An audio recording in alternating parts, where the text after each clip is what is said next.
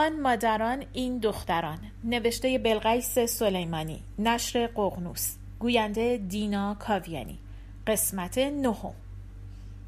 می نشیند جلو. یک دختر و پسر جوان هم هستند که سرهایشان توی گوشیهایشان است. با اکبر هم همیشه می نشستند جلو. دهه 60 علاوه بر راننده 2 نفر جلو می نشستند و 4 نفر عقب. اکبر دست راستش را حلقه می کرد دور شانه او. سالهاست دیگر چون این صحنه‌ای ندیده. آن سالها این عاشقانه ترین صحنه‌ای بود که می توانستی در ملأ عام ببینی. خودش را کوچک می کرد و می انداخت توی بغل اکبر. اکبر هم در طول مسیر گاهی سر شانه‌اش را آرام فشار می داد. هنوز رابطهشان رسمی نشده بود که با هم در صندلی جلوی تاکسی نشستند. احتیاط می کردند. 2 بار بازخواست شده بودند. 1 بار نگهبان پارک دانشجو استنطاقشان کرده بود و 1 بار گشت. از پس نگهبان برآمده بودند. اکبر گفته بود همه را چراغ برق می گیرد، ما را چراغ نفتی گرفته. آخر که دیده نگهبان پارک آدم را بگیرد؟ به استنطاق و تذکر می گفتند گرفتن. گشت اما در پارک لاله کنار مجسمه خیام خفتشان کرده بود. خیلی پلیسی وارد شده بودند و ضربتی از هم جداشان کرده بودند. خواهرها او را به گوشه‌ای برده بودند و پرسیده بودند چه نسبتی دارند. گفته بود هیچ، ولی اگر خدا بخواهد قرار است با هم ازدواج کنند. گفته بود معتقد به رعایت شؤونات است. این واژه هم از آن واژه‌هایی بود که آن روزها از این و آن زیاد میشنید و میدانست چطور خرجش کند. خواهرها پرسیده بودند خانواده هایشان اطلاع دارند. گفته بود هنوز موضوع بین خودشان به سرانجامی نرسیده. اگر به توافق و تفاهم برسند موضوع را با خانواده هایشان در میان میگذارند. از قبل تمرین کرده بود. با اکبر هم تمرین کرده بود. توافق کرده بودند راست بگویند اما چاشنیش را زیاد کنند. نمیخواستند پرونده دار شوند. خواهرها و برادرها پس از مشورتی 2-3 دقیقه آزادشان کرده بودند، ولی گفته بودند پارک را ترک کنند. تا به ایستگاه مترو آریا شهر برسند دختر و پسر 1 کلمه هم با هم حرف نمیزنند، اما وقتی پیاده میشوند پسر کرایه 2 نفر را حساب میکند. وارد دهلیزهای ایستگاه مترو که می شود خودش را در سرزمین بیگانه‌ای می‌یابد که از قضا سرزمین دختر خودش است. اگر کرایه تاکسی ها بالا نبود و اگر ترافیک آسیم سرش نمی‌کرد هیچ وقت به این قلمرو پا نمی‌گذاشت. قبل از دست فروشی آنها هم از مترو خوشش نمی‌آمد.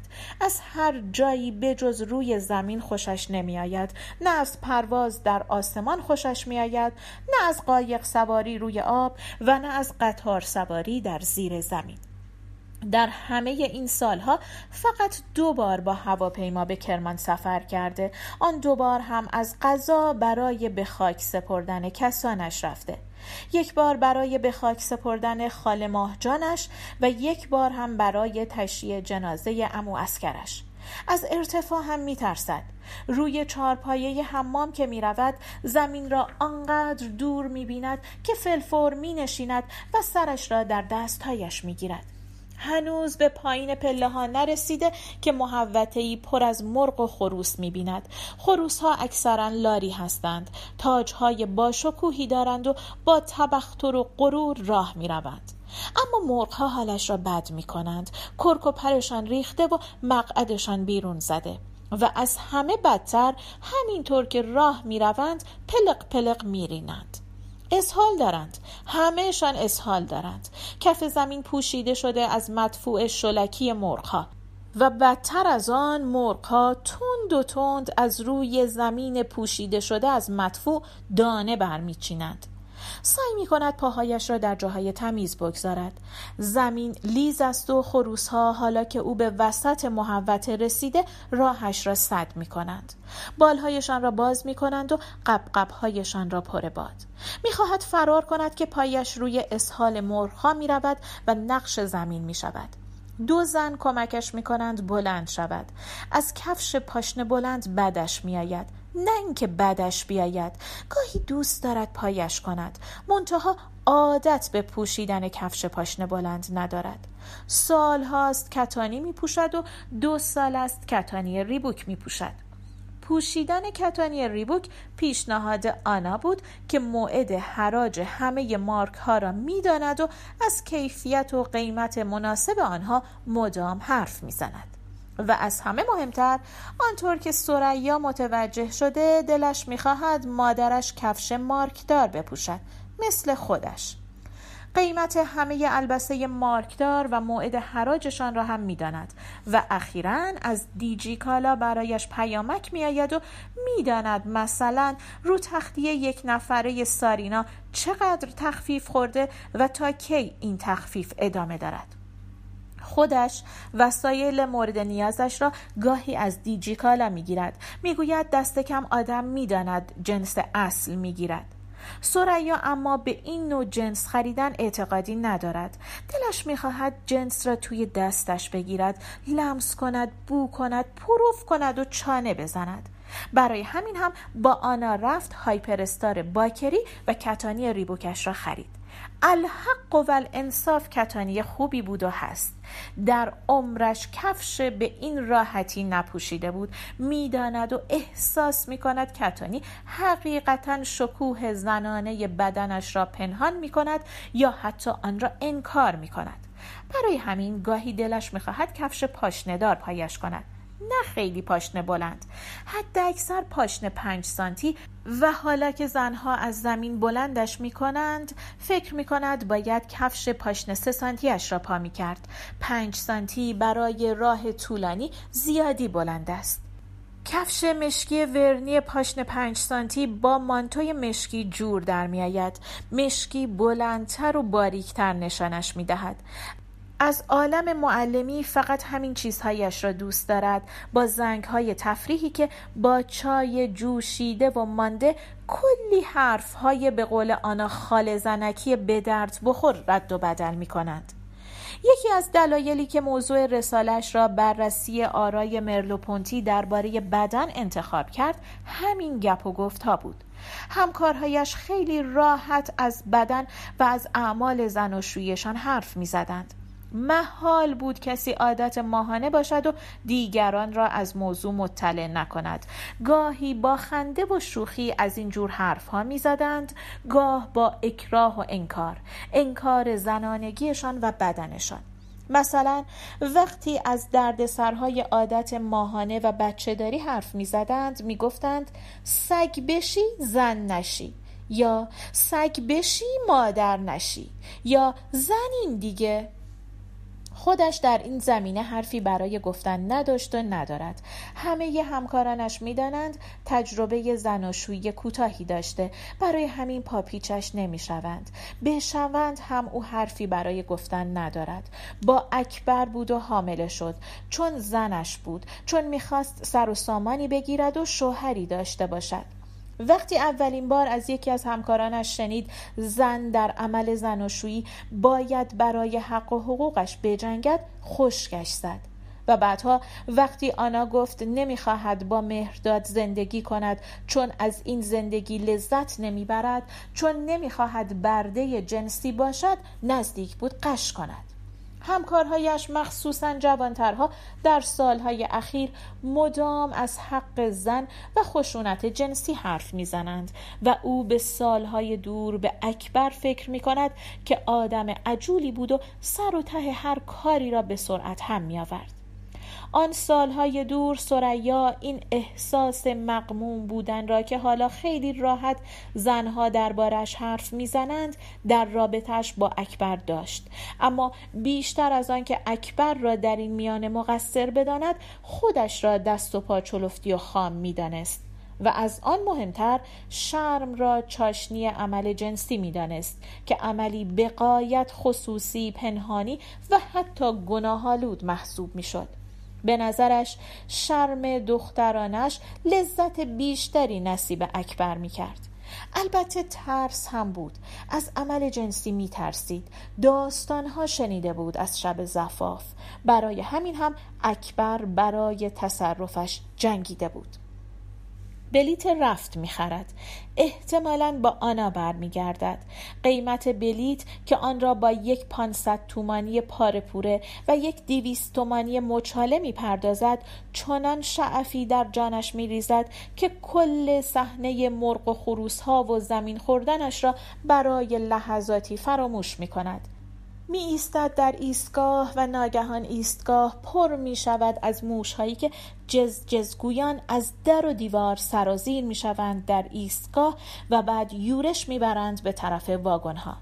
در این میان یکیشان که گوش‌ها و دماغ و دهن صورتی لطیفی دارد خودش را می کشد بالا و می نشیند روی شانه‌اش. محلش نمی‌گذارد. خودش را می چپاند توی واگن و صاحب یک صندلی می شود. آنا این صحنه را رزم کوچک زنانه مینامد و معتقد است اگر گردآفرید شاهنامه هم بود همین کار را میکرد. سرش را میاندازد پایین و به کفش‌های زنانه نگاه میکند. موش‌ها غیب شدند. همانطور که سرش پایین است دست میکشد روی شانش. از آن موش تناز هم خبری نیست. قطار که راه میافتد آهسته آهسته سرش را بلند میکند. نگاه میکند به زنهایی که به میله ها آویزان شدند. کم کم احساس گناه و اجحاف به حق دیگران هم مثل موش ها غیب میشود. اولین زن دست فروش که با صلوات شمار، آینه آرایش، لیف و کلی خرت و پرت دیگر سر و کله‌اش پیدا می شود، صاف می نشیند و در حرفها و حرکات زن دقیق می شود. زن بیش از 50 سال دارد و از گره های انگشتانش می شود فهمید در عمر نچندان بلندش کم کار نکرده. زن کناریش یک صلوات شمار می‌خرد و از همان لحظه شروع به صلوات فرستادن می‌کند و آهسته و آرام در پایان هر صلوات دکمه دستگاه کوچک را فشار می‌دهد. احتمالاً این اولین بار نیست که از این دستگاه استفاده می‌کند، چون خیلی راحت و فلفور کار با آن را شروع می‌کند. زن دست فروش یک لیف هم به زن دیگری می فروشد که بین انتخاب لیف مورد نظرش از میان لیف ها مردد است و کلی آنها را زیر و رو می کند. زن حتم آنها را می شناسد. خودش می گوید بچه های مترو خانم مهندس صدایش می کنند. می دانند تحصیل کرده است و می دانند مطلقه است. تا به حال چند نفر بدبختر از خودشان را هم به او معرفی کردند. از روزی که آنا دست فروشی در مترو را شروع کرده، ثریا با او سوار مترو نشده. دلش نمیخواهد دوستهای دست فروشش را ببیند. آن اوایل تصور میکرد همهشان معتاد، جیببر و بدکارند. برای همین هم 1 ماه با آنا حرف نزد. و هنوز که هنوز است، احدی از دوستها، همکارها و فامیل نمیدانند دختر کل شق او در مترو دست فروشی می کند.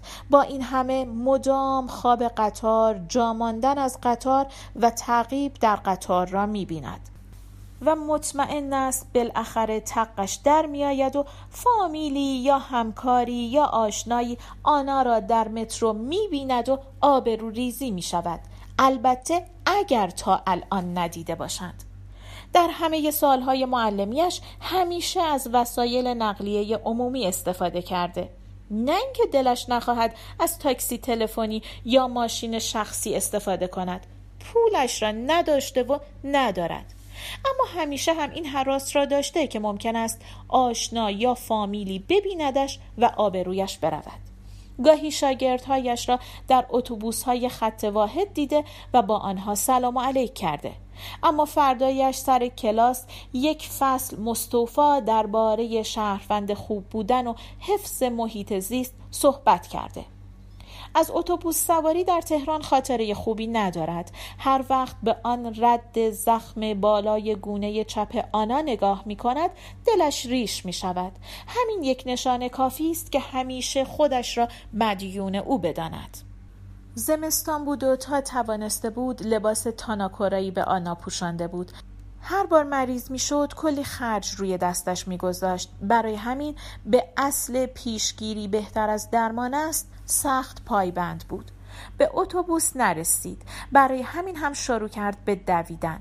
آنا مدرسه نمی رفت. 6 سالش بود و یاد گرفته بود بدود و خودش را از پله های اتوبوس بالا بکشد و گاهی حتی یک جای خالی پیدا کند و مامانش را صدا بزند. آن روز صبح سرد زمستانی تمام صورت آنا را با شال پوشانده بود. برای همین پله ها را ندید و زمین خورد و گونهش به پله اول اتوبوس گرفت و پاره شد.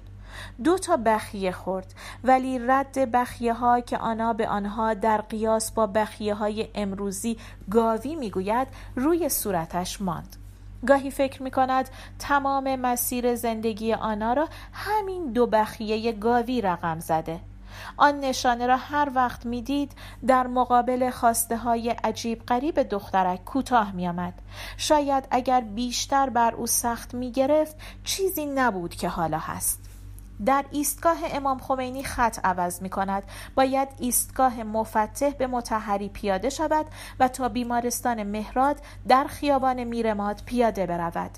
به خیابان میرمات که فکر می کند کاووس را با آن شمایل غمزده‌اش به یاد می آورد که پیش از آن که زنش بمیرد حالت زن مرده ها را پیدا کرده بود. مردی که شانه هایش شل و وارفته شود، دستهایش کلافه و پاهایش خجالتی شود. آن مرد حتی اگر زنش بغل دستش نشسته باشد بیوه و بیکس است و محتاج ترحم. سریا که اینطور خیال می کند و به نظرش کاووس پیش از اینها بیوه شده بود. پیاده که می شود گوشه می ایستد و صورتش را در آینه کوچکش می بیند. وجدان درد دوباره به سراغش می آید. زنی که از قضا هم سن و سال او بوده و همشهریش و عروس فامیل مرده و او به پخش و پلا شدن خط چشمش فکر می کند. تو کی هستی سریا؟ چرا انقدر سنگ دل شده ای؟ چرا آنطور که باید و توقع می رود اندوهگین نیستی؟ سقوط کرده ای سریا؟ حیوان شده ای سریا؟ تاجر شده ای سریا؟ سوالها که تمام می شود جوابها آماده و بسته‌بندی شده خودشان را می کشند جلو. سن که به 50 رسید، جوانی رو که پشت سر گذاشتی، قده رو که لمس کردی، از 1 تا 10 که تو اتاق عمل شمردی، میشه همینی که الان هستی. امروز اون رفت، فردا من میرم. این فردا حتی اگه 20 سال دیگه هم باشه فرداست. پشت سرت همیشه برهوته، زمین سوخته، سفیدی یا سیاهی کور کننده. فرقی نمیکنه تو 50 سالگی به پشت سرت نگاه کنی یا تو 70 سالگی. همیشه باید بگی انگار همین دیروز بود. 30 یا حداکثر 40 سال دیگه هیچ کدوممون نیستیم. به کسی هم بر نمیخوره که نیستیم. ای بسا خیلی ها از رفتنمون خوشحالم بشن و این زمانهای لعنتی هم وقتی نیستن، وقتی نیومدن پروکت و کلفتن. وقتی میان حسشون نمی کنیم، وقتی هم میرن همینطور که از ما دور میشن کوچیک و کوچیکتر میشن، در نهایت ناپدید میشن. مثلا سال گذشته کجاست؟ اصلا همین دیروز کجاست؟ همین 1 ساعت پیش کجاست؟ مرگ دیگه نمیتونه منو شگفت زده کنه. اکبر که مرد دیگه هیچ مرگی منو نترسوند. اینا دیگه مرگ نیستن. زنی سرطانی، سن و سالدار و ثروتمند رفته. این که مرگ نیست. مرگ تو 21 سالگی مرگه، تو جوانی مرگه، تو نوعروس و نودامادی مرگه. مرگ اکبره. مرگ زن 23 ساله‌ایه که 3 ماهه بارداره، غریبه، بی پول، تنهاست، بی آینده است. تا به بیمارستان مهرداد برسد با خودش کلنجار می رود. چشمش که به تابلوی بیمارستان می افتد، اشک کاسه چشمهایش را پر می کند. آن سال نکبت هم اول تابلوی بیمارستان امام خمینی را دیده بود. اکبر را برده بودند نزدیکترین بیمارستان به میدان انقلاب. 2 تا از دانشجوهای خوابگاه متأهلی زیر بغلش را گرفته بودند. گفته بودند زخمی شده و در بیمارستان بستری است. تا آن لحظه‌ای که دخترها مثل نکیر و منکر دو طرفش قرار گرفتند و زیر بازوهایش را گرفتند، به مرگ اکبر فکر نمی‌کرد. مگر ممکن بود آن پسر قد بلند، سفید روی، برنج خور، عجول و دماغ گنده مرده باشد؟ مگر مرگ جرأت داشت و دارد به این جوان رعنا که خودش را از سفیدی روز می‌دانست و زنش را شب نزدیک شود؟ جوانی که هر شب زفافش بود و فردا تر و تازه به مدرسه می رفت و 8 ساعت پشت سر هم به بچه های خانیاباد موضوع و محمول درس می داد. وزنش را که روی دست دخترها انداخت فهمید اکبر مرده. بارها در گوران این صحنه را دیده بود. زنها زیر بازوهای او را گرفته بودند و کشان کشان به بارگاه مرگ می بردند. پایان قسمت 9.